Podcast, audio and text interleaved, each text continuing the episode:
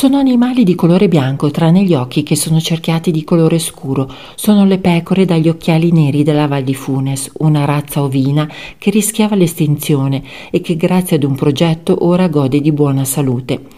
Oscar Meissner, chef dell'osteria Slow Food Pizzocchi in Val di Funes, in Alto Adige, conosceva questo animale solo dal punto di vista culinario.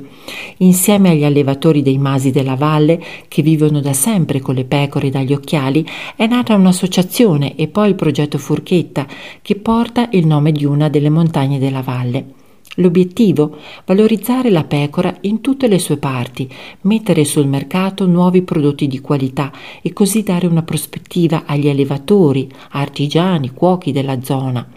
Sono partiti in pochi, 10, 12, oggi sono in 50, a credere che allevare la pecora dagli occhiali è anche un po' costruire il futuro di questo angolo di paradiso.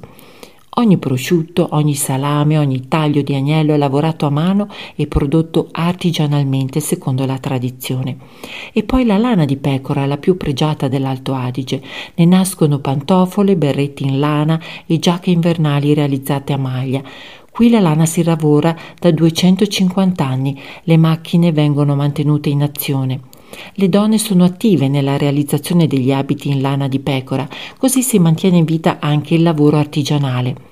È anche un nuovo modo di fare comunità. Le persone costruiscono partnership e lavorano insieme. Ne è convinto Oscar Meissner, che ha investito molte delle sue energie ed ora è soddisfatto per aver contribuito a costruire un progetto che promuove un rapporto consapevole e sostenibile con la natura e le sue risorse.